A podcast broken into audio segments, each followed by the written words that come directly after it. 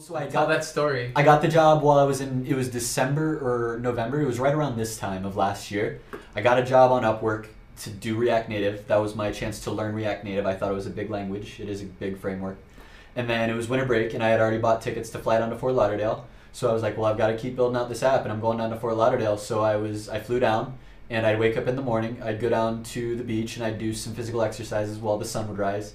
I'd put my clothes back on. I'd walk over to uh, Starbucks, sit in there, watch the waves crash in the sunshine, because it's warm down there while it's cold up here. And then I'd just be working on that React nap. I'd be googling some questions, sipping some coffee, and then I'd finish building, and I'd go back onto the beach, and I'd lay out in the sun and take a nap for the next five six hours. And I was like, this is life. this this is how this is like. Why would I ever go back to GE or Amazon again? I'm I'm. This is the goal. I want to wake up every day in a new location, in the mountains. Go back out west. Wake up in the morning, hike a mountain, go back down, stare at a mountain from a Starbucks while I'm coding an app, finish coding, and then go back to that mountain and hike it again, and then just loop.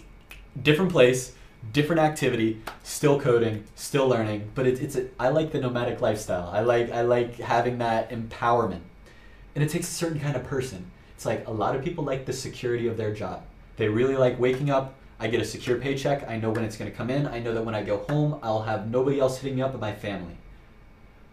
I feel like it's I feel like all three of us are not that kind of person. We would much rather have the responsibility because with that added responsibility comes a ton more freedom. Mhm. We get to pick when we want to wake up. You can choose to be a night owl and do your work at night. I can choose to do my work on the beaches of Fort Lauderdale. You can decide to take a vacation and go out to Colorado.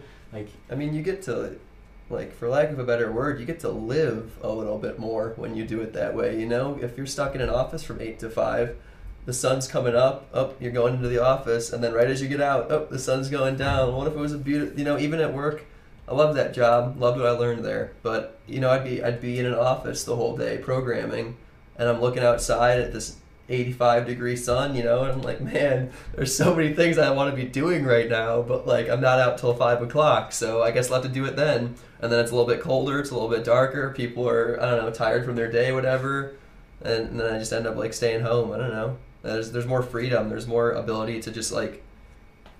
I, I do like the word live. I think that is the right word. I think you get to live a little bit more.